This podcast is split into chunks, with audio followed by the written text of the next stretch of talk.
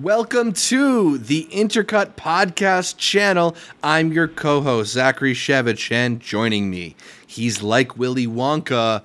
It's Arturo Zurita.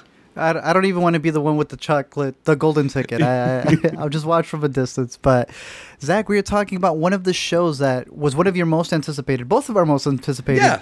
And now may be one of the best shows to one of us. Another one that may respect it a lot, but may feel Sir- very icky. Yeah, certainly the the most controversial comedy to come out in a little while, although I don't know if we anticipated that from the start. The Rehearsal is a new show from Nathan for You creator Nathan Fielder, in which the comedian gives people the chance to rehearse for their own lives in a world where nothing turns out as expected. Art, we've been discussing the show for several weeks on the Weekend Must Watch podcast. Yep. But we have been pretty coy about what actually happened so as to not spoil the bizarre ex- experience for other people. But now, for the people who ha- have seen this show, what were the things that stood out to you immediately about Fielder's new show, The Rehearsal?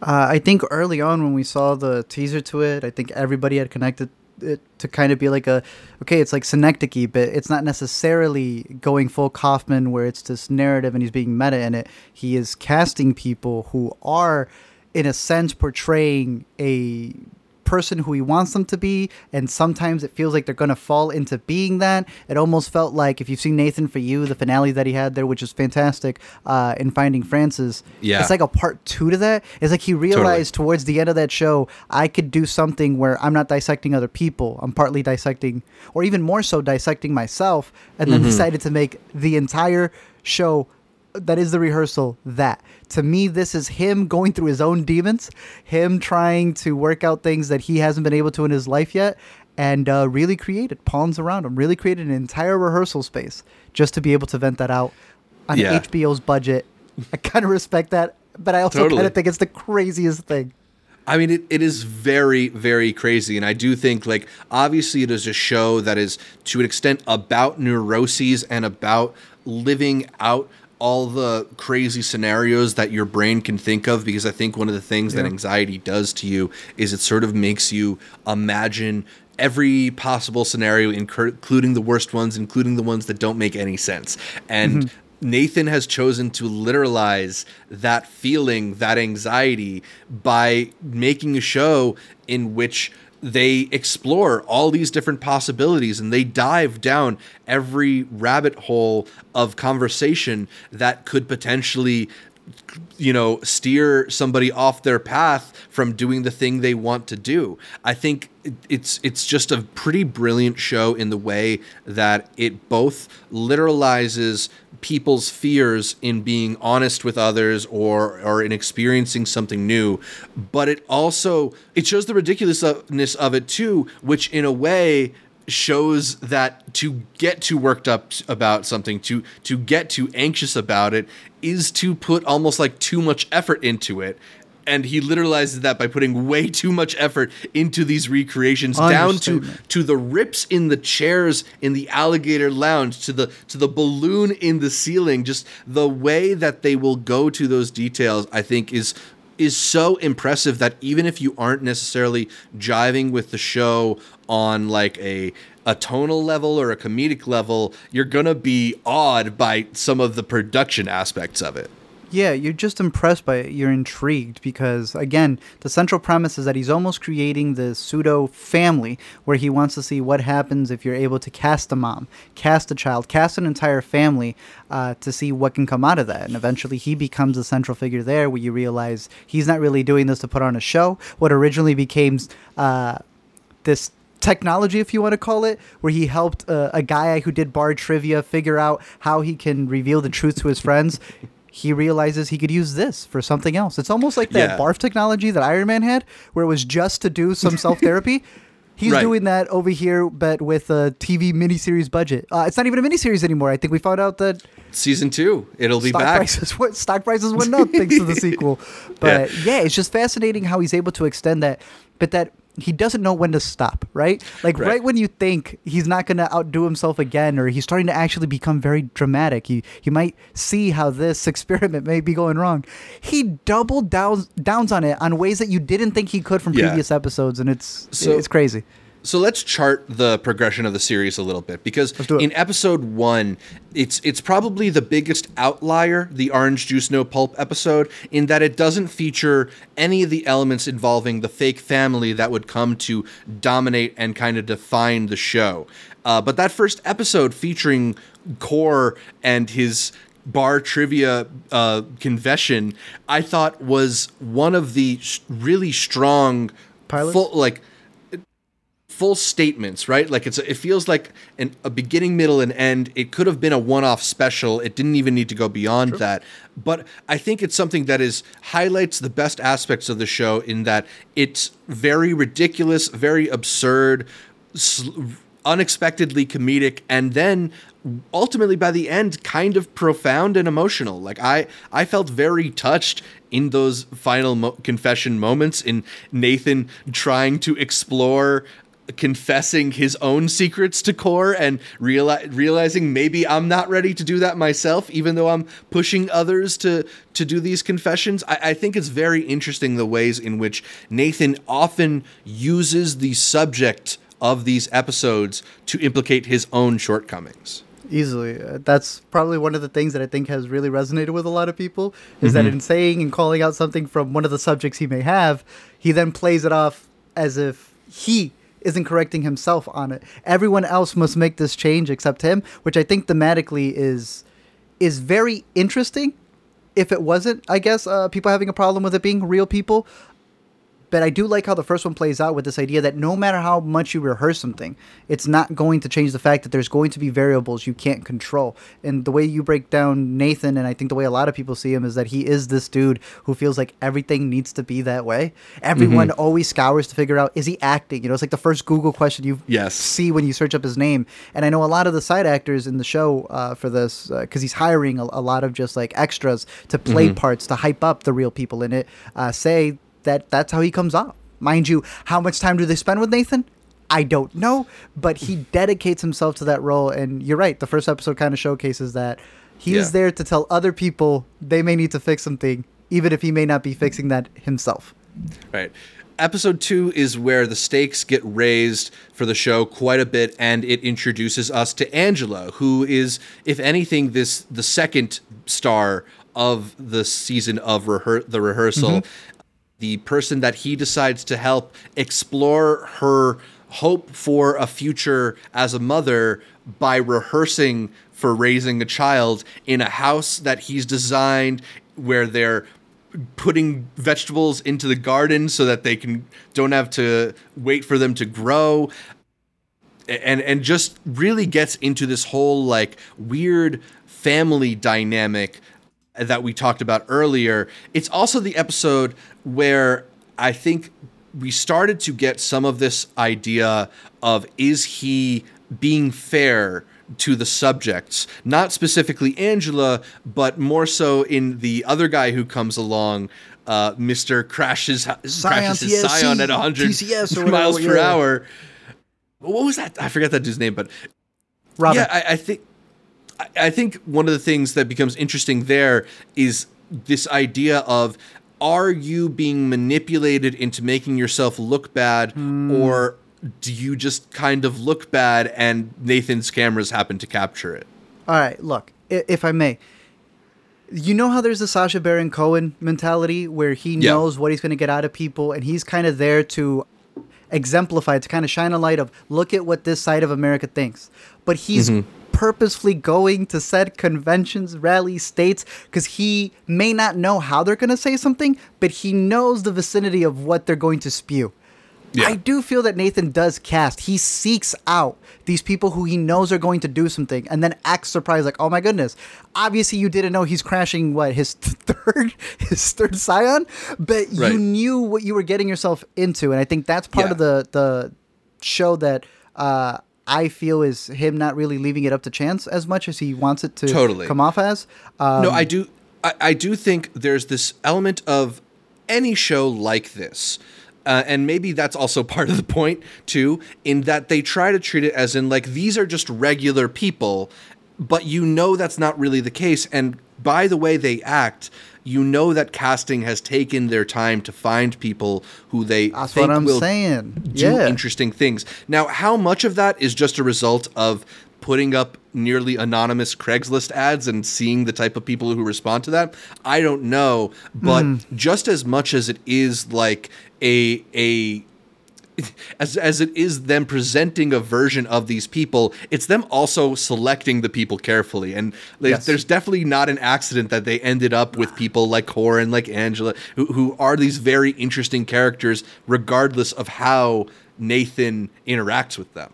I mean, I think it gets even bigger than that because you have the character of, I mean, I don't even want to call her a character. We'll get into this idea where people think that Yeah. everybody is fake in the show, which is fascinating, but you have Yeah, the mom. you don't. You're not buying into the conspiracies that they're all actors and it's all I, scripted. look, look, look, look. I think Nathan's crazy enough to do it. I just don't think Yeah. that's true. Uh, but Yeah. we'll get into that later on. it's almost Uh, too bizarre to be scripted at times. I think. Almost, but he's such a bizarre dude. Look, Yeah. she's very religious, and there is this whole element in the show where you almost feel that Nathan's never really put his religion forward, his own, you know, just upbringing, and it, it clashes really with her character because as they're both playing parents, there's this idea of how are you going to raise a child? Right. What's the child's name? Adam. You're dealing with the other guy that accidentally got cast, who sees 33 as a mile marker because that's when Jesus died. He's about to die because he's driving at that speed, looking down on his phone. Right. I feel like there's too many coincidences that uh, if you're relying on that being by chance, that makes Nathan look no weirder than the people who he cast in the show. But I don't think he's leaving it up to chance. This is a person who wants everything down to a T, and it's only Right. little moments that end up surprising Nathan. I, I, he is. We were explaining this on the Weekend Must Watch. I think there's a lot of religious undertones in the in the series, but where a lot of people think he's playing God, like you said, being able to raise the kid, being able Yeah. to change the plantations and everything that he's got there. Uh, he ain't God. He's the devil. He is Satan. He is Hasatan in this thing. He is controlling everybody at whim, promising them this glorious, whatever it may be, five minutes of fame because they're all actors. They just think that they're playing a family, but they're ready to, to clock out uh, at a certain point. He definitely is a bit of like a, a mischievous imp. Um, moving on into like episode three is uh, My I think- favorite. is that one your favorite? I think mean, it's my favorite. It's the first one where we get somebody who maybe can't handle the Fielder method, in that we're introduced to Patrick, who is trying to uh, confess something to his brother, and Nathan sends him on this whole adventure involving hidden gold in order to literalize this idea that he's potentially with a gold digger. And I think it's one of those moments that the show, like, if you can't tolerate the cringe inducing nature of people being put into the most awkward situations imaginable, getting this guy to wipe some random dude's ass is absolutely going to set you over the edge. But you said this one was your favorite of the episodes. Yeah, there's something about this one where uh, it is very much like a, a prank show or a prank movie like Bad Trip, where they like they pull a prank on somebody that lasts a minute, and you're like, Mm-hmm. damn, they really had to put that person through that, whatever the scare is, or dang, the house is on fire. They think the whole blame is on them. Nathan's like. I don't, know, I don't want to call him cruel because I know that word's been used a lot, but he's just Yeah. like, what if I took that minute and extended it to a day and basis where you're going to come into this raising cane's and have to relive what may be you giving up your inheritance because uh, people don't trust the woman who you're with. And the way that he's able to flip that, I think, is where you get the best elements of the show. I don't have a problem with the show being, uh, I don't know how you would phrase it, uh, iffy or sketchy on its morality or its approach, its ethics Yeah. if it's morally gray. to, it's morally gray, but it could still be entertaining. It could still be making a point, even Yeah. if it's also guilty of that point. And I think this episode exemplifies it the best. Yeah, I, I actually absolutely agree with that. Like, I think one of the things that the show does is it's not necessarily claiming innocence from some of the uglier aspects of what reality TV does. Yeah. But by highlighting them, it's sort of meant to condemn an industry rather than Y- a yes, sir. specific act, right? Mm-hmm. And I think that's to me that's one of the things that I think is really remarkable about this show is that it's kind of it's almost like a martyr for the evils of reality TV. To a degree, uh, I will say one thing that it is guilty of. Vincent, the fake grandpa in this show, he talked about Yeah. how he's like an undercover person, so he knew that that's why they scoped him out. And he's one of the ones who said, "Yeah, Nathan acts just like that." I don't think he's acting; he acts just like Yeah. he does. But he was kind of lied to. Uh, we see this with a lot of docs or you know stuff Mm-hmm. like Nomadland that brings somebody in, telling them that it's something or promising them something goes the other way. Yeah. he did say he's like they did jip me. They had me film a whole bit to promote my book, and it never went. And as soon as the show came out and his episode said, they reminded him about his NDA. They said, "Don't say anything." That's Mm-hmm. dot dot dot dot dot. So, again, it Yeah. is guilty of the same practices that it's critiquing. I don't know if there's a better approach to that because we talk about a lot of docs where it gets into a very gray area of observing something. But if it if the documentarian interacts, then it's ruining the purpose of what it's observing. So Right. I guess there's sometimes where you're just going to be guilty of uh, said thing. But. We'll, we'll circle back to the ethics for sure, but uh, let's talk a little bit about episode four, the Fielder method, which is as close as this or any TV show has probably gotten to like literally being Inception or something. The the layers upon layers upon layers that you get here as Nathan opens up an acting school, tries to inhabit one of the students taking his class, and then sends that student on crazier and crazier tasks so that he then can dive more into character to the point where he is living in someone else's house wearing their clothes and eating their cereal. This was the episode to me that just kind of cemented him as this unbelievable crazy genius who who is going to push to levels that no one else will the way that it just kept getting deeper and deeper into the into the task into the layers i, I found to be pretty mind-blowing I, I, I like the Chicken Tender episode. It's my personal favorite. This is the best one out of the series. It is him Yeah. perfecting what he's going for. It's like you were saying earlier. uh, If you're not into the comedy and you're not into uh, the themes of it, just the uh, the premise of how crazy he can get into this thing is fascinating. And I think that what he does really well here is that's this is when he starts breaking down that barrier of his own personal life that he's being meta of, and then what he's critiquing in the industry. Because the way that he hires these actors to play like different roles and, and different things to each other, especially leading on to the finale, he's kind of showcasing how you're setting yourself up to be uh, vulnerable. Uh, there's something with the extras that we'll get into later that I, I think really connects to his fielder method here, where people are just bystanders, and he kind of Right. show. This is the episode where he's really able to showcase that we're still acting even if we're not actors. You know? yeah Um, and it's so it's interesting because where the ahead. Reddit account did the rehearsal rehearsal thing Right. too, which was funny. so before they posted on the rehearsal subreddit, they had a, a practice one leading up to it. But Yeah. go ahead.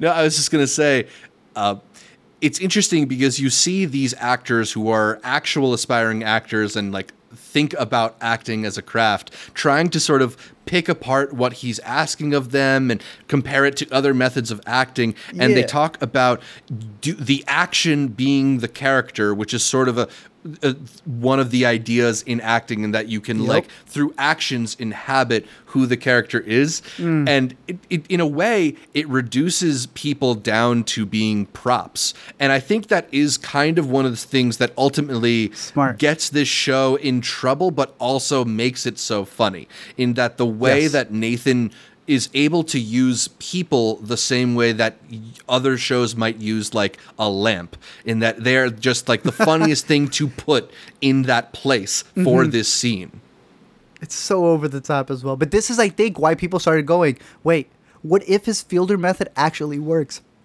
when he's hiring someone to recreate a scenario and he's like, oh, they're not coming off as authentic, what if he nailed it? And the people we think are real in the show are just really good fielder method graduates. And we'll never know, Zach. um, this episode also features the 15 year old Adam, played by the actor Joshua, who's one of my favorites in the series. The, the line, You're a disaster, my guy, is maybe the line of the show.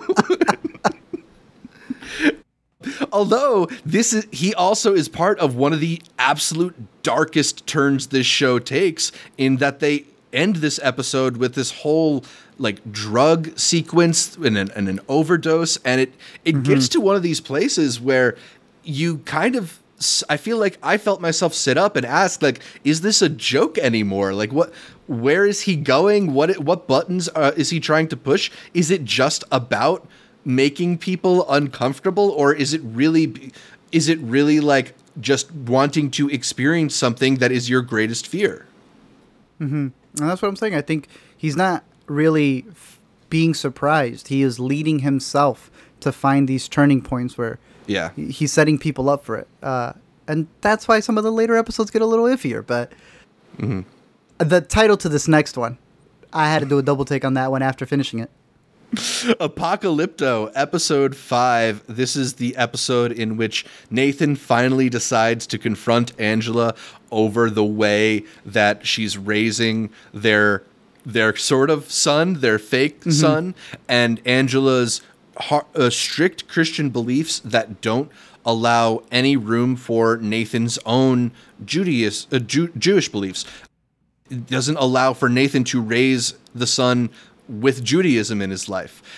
So Nathan, as he does throughout his shows and seemingly throughout his life, schemes a way to give his son both upbringings. Uh, this is it's a very silly episode. I don't know if you had any greater thoughts on it or or on the experiment as a as a total because this is also the episode where Angela mostly exits the show. Yeah, she like she calls him out and says at the end of the day it's still going to be what you want it to be. And there's mm-hmm. that back and forth where he calls her out for not really being not, a part of the experiment and she's like well i'm just doing what you asked me to do with the implication yeah. being she's just enjoying being there on vacation using up hbo's money yeah which ironically zach is pretty funny when you think of the whole premise yep. of the show kind of what nathan feels feels like nathan's yeah. doing too um, i will say that there are moments where again how many people can say an anti-semitic thing Mind you, we live in America. I guess it's just like that. But you would think that the casting director from the Raising Cane's, to who's going to be a lead, to even a mother later on in the in the finale, I, I sometimes wonder if he's keeping a lot of those scenes in, or if he's already like we were saying, scoping out these people who are problematic because mm-hmm. in them being problematic, it justifies what he's doing to them. Yeah, I mean, he definitely feels like a like he is good at pushing buttons. You know, in this episode, there is a moment where he brings in the woman that he's hired to teach his son Jewish lessons to have an argument essentially with Angela. Yeah, and better. Angela sees through it. Angela knows that Nathan is just trying to set up a scene. And as she's saying it, he's there kind of poking at them, at, kind of trying to to raise the tension a little bit. Uh-huh. So he's definitely not do like not innocent in a lot of this this uh, drama that ends up is create ends up being created. Mm-hmm. All right, so why don't we get to the final episode, Pretend Daddy? This was the only episode that they did not send to critics in advance. So we've been waiting for a few weeks to see how this whole thing would wrap up. And it was honestly, to me, the most interesting episode okay. of the series. I don't know if I'm going to say best, but it definitely feels like the one that gets to the heart of what Nathan is trying to do here. And I, don't know. I found it to be really stunning. Obviously, the big takeaway is uh, the the the whole situation with Remy, the six year old who plays one of the child who is one of the child actors involved in this big experiment who bonds with Nathan to the point of saying that he loves his pretend daddy and cries a lot at being told that his time in the experiment is over.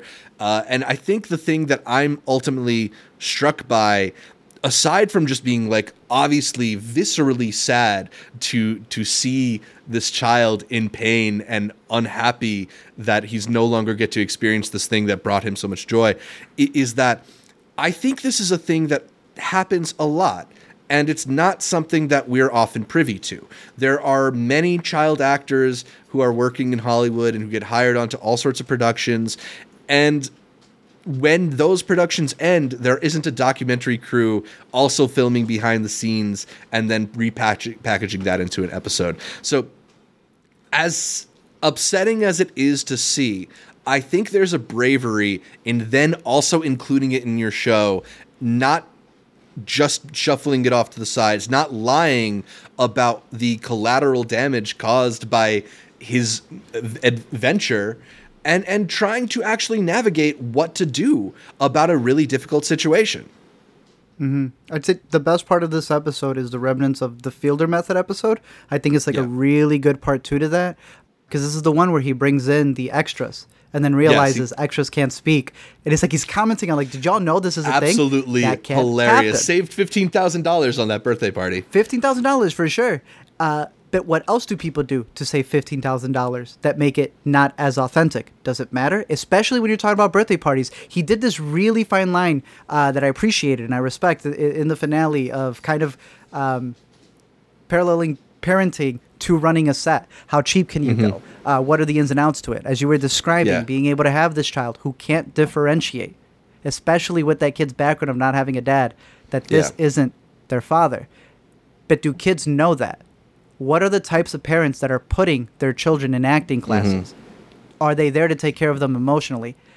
You would agree he is very well aware, though, Nathan, what was going to happen to the child. Um, I mean, I don't know about very well aware. I think he seems pretty shocked by it, honestly. That and and and uh, more disturbed by it than the parent often, because I think the parent has a better sense well, of her child. content. But, he doesn't go back I, to fix the child. I, I, I could, I would, I'm happy to say that bo- it's both. If you don't want to agree with me, fine. But I, I would say it's both because there are moments there where he does look quite concerned. Uh, there's a, a moment where after Remy has stopped calling him daddy where he brings it back up again and you see Nathan's demeanor change. I don't know. I don't think he's yeah, not he bothered her. by this he blames the mom. I wouldn't he say says, he says, "Are you sure?" I, I think he's genuinely asking because he's not a parent. I mean, this whole thing, his whole involvement in it started because of his own anxiety over being a parent. And if we want to get back to that whole second half, that that I found to be just sublime in its weird mix of unsettling moments and surreality and awkward comedy. I think what that whole speech at the end is meant to do for you is show that Nathan through this process does feel like he's gained some of the tools where he can be a parent where he, where as he's inhabiting Amber and he's supposed to be playing fake Remy's mom he says no I'm your daddy I, I am I am a dad I can do this and I've navigated a tough challenge with Remy and we've we've gotten through it. He's gotten through the difficulty of that moment. I Nathan too can handle being a parent, even though I'm not. And, and ultimately, I think there is a lot of like genuine concern there, even though it's then repackaged into content. As producer of the show, I think he has interest in said storyline for sure. Yeah. But I wonder if from the line that the mom gives him of "Trust me, I know, I saw it in his face." It's something you know when he's a parent you right. only know that when you're a parent looking at your kid's eyes. I think it's still something he hasn't experienced. So I wonder him having a kid, how different that would have him look back at what he does in the show. Yeah. I will leave it at that. it is funny because it has been like a continued fascination of his the idea of showbiz parents and what they're willing to put their kids Dude, through. Yeah the the claw episode one of the most infamous episodes of Nathan for you he he talks openly about these parents let their children do this for a hundred dollars let them children potentially be exposed to him for a hundred dollars. So I don't know. I, I think part of his fascination is with the idea of like allowing a child to do it. But there's also just I think part of what it is is highlighting an aspect of the industry that doesn't get focused on. For sure. The the, the behind the scenes dealing with uh, talent and and what happens after the show ends in a way that we don't normally get insight to. So I, I found all that stuff really fascinating and really insightful. And I, I think a lot of the things that people are critiquing about that last episode are things that the show is actually focused on and, and is trying to critique as well. So I don't know if it, you know, we've talked a little bit about how he is sort of crossing some ethical lines, but I think it's almost done in the pursuit of showing how easy they are to cross. And like, you know, my, my, I've been in some discussions with other people about their feelings on this and it's like maybe child labor laws need to change and sure. if, that's what nathan is bringing to attention then that, that's really cool in a way too yeah and I, I think the what he's commenting on is genius his approach to it i can't think of another way to approach it yeah i think he's guilty of it. There's no other way to go about it, though. I just don't like the idea that we're assuming he's as innocent. We want to say he's a genius and he knows what he's going to get the kid to do, but then right. it happened by accident. What else was season, What else was episode six going to be then? It's all I mean, I think being written I think on the there's fly. always. I think some of it's found material. You know what I mean? Like you, you follow the story where it takes you. To a degree, for sure. Yeah, I don't know. I I just think it's almost impossible to predict that kind of reaction out of a kid. But I ultimately kids kids are, are resilient and and stuff like this happens. And I, I, uh, I don't well, really when you, when you cast a child, you know both of their parents. I know that much as well. So that is in the resume. Yeah, but are they are they going to restrict it to only child children from two parent homes? That that's bizarre in its own way. Zach, you're saying that's bizarre as if the Fielder method doesn't get into what the Fielder method episode gets into. I don't know. I, I just don't know if like ultimately that is a responsibility that lays on the feet of the show or, or more of the industry well, as a whole, you know? I think it's saying that other shows are responsible for it and thus it would yeah. be responsible as well.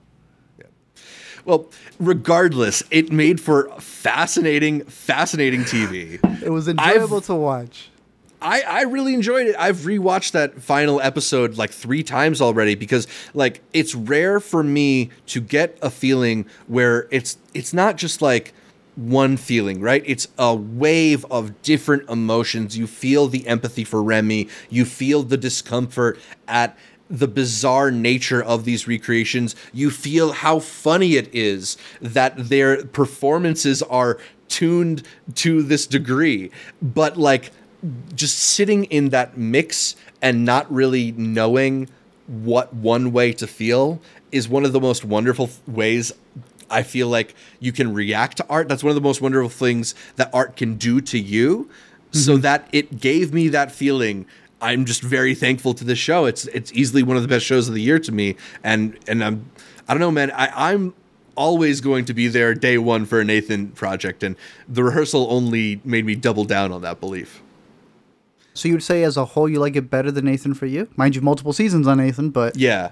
I mean, Nathan for You, I think, is a better comedy show, and this I like more as like an existential exploration. But like that's my that's my mode anyway. I like something that's gonna make me think and make me question stuff. So mm-hmm. this is this is certainly a deeper, more complex show than Nathan for You. Uh, even though Nathan for You is brilliant in its own way too.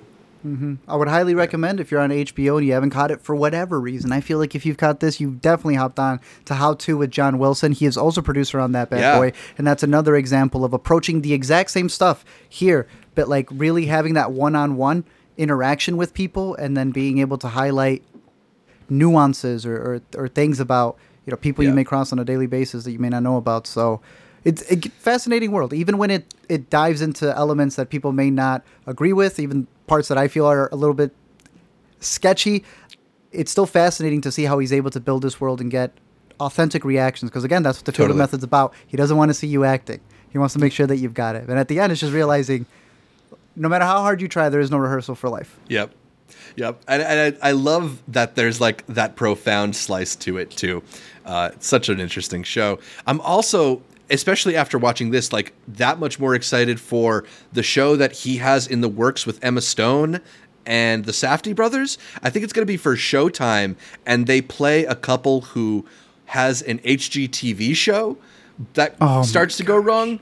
Let's I go. just after Okay. seeing this, like knowing that that's coming up next, they're gonna absolutely crush it. I'm really, really excited for that too. So. I, I'd say a, a strong recommendation for me on the rehearsal, and I think you'd recommend it too. I maybe do. not I do as highly it. as I do. Uh, no, no, no. I, I recommend it. I like what he's going for. I could just also understand the iffiness Yeah. of what happens in there. But at the same time, I'm telling you, people were saying that there's an ARG game to this where you follow every book or thing that's mentioned in the show and that it leads you into somehow seeing different connections. But people are like, there's no way he built these accounts back in 2013. There's just. There's just Right. no way, but Zach, that's right? That's the thing that Right? he is so good at this that it gets people into that conspiratorial type of spe- thinking. I mean, like it's the man behind dumb Starbucks. He could be he could be behind anything. Who knows? He hacked the Emmys, reportedly, allegedly, supposedly. Allegedly, supposedly. Uh, all right, so uh, check out the rehearsal. Let us know what you think, whether or not it is it, an ethically compromised show, or if you just We were able care. to enjoy it. May, maybe it's going to be too much for you. I, I feel like that's totally a possibility too. But that's all for this installment of After Credits. You can catch more from me, Zach Shevich, by following me on Twitter, Instagram, or Letterboxd at Zshevich. That's Z S H E V as in Venti, I C H. And check out my YouTube or TikTok channels at Multiplex Show Artwork. Where can people find more from you? You can find me over at LME Explain or LME Streams while I will be doing my LMEs first to make sure that they're well, and then I will put it on the LME, uh, my Twitter and my rehearsal Twitter, my Letterboxd, and then every week here on the Intercut Podcast where we just go raw. you can listen to every episode of the Intercut Podcast on iTunes, Anchor, Spotify, whatever your favorite podcatcher is. I happen to like Overcast, and then make sure you subscribe not just to the audio podcast, but to the video feed as well on our YouTube channel, youtube.com slash intercutpod, where you can catch our bright smiling faces as we break down the latest in entertainment. Find new episodes of the Intercut Weekend Must Watch streaming on our YouTube channel every Monday. And please leave us a comment, like the videos, and consider heading over to iTunes to give us that much requested five star review. Shout out to our listeners in Ghana. They, like our Facebook, Instagram, and Twitter pages, support our Patreon. All of them are at Intercut Pod to get updates throughout the week from me, from Art, from all the guests that we feature here on Intercut. Thanks again for tuning in, and until next time, we all make mistakes, Baba.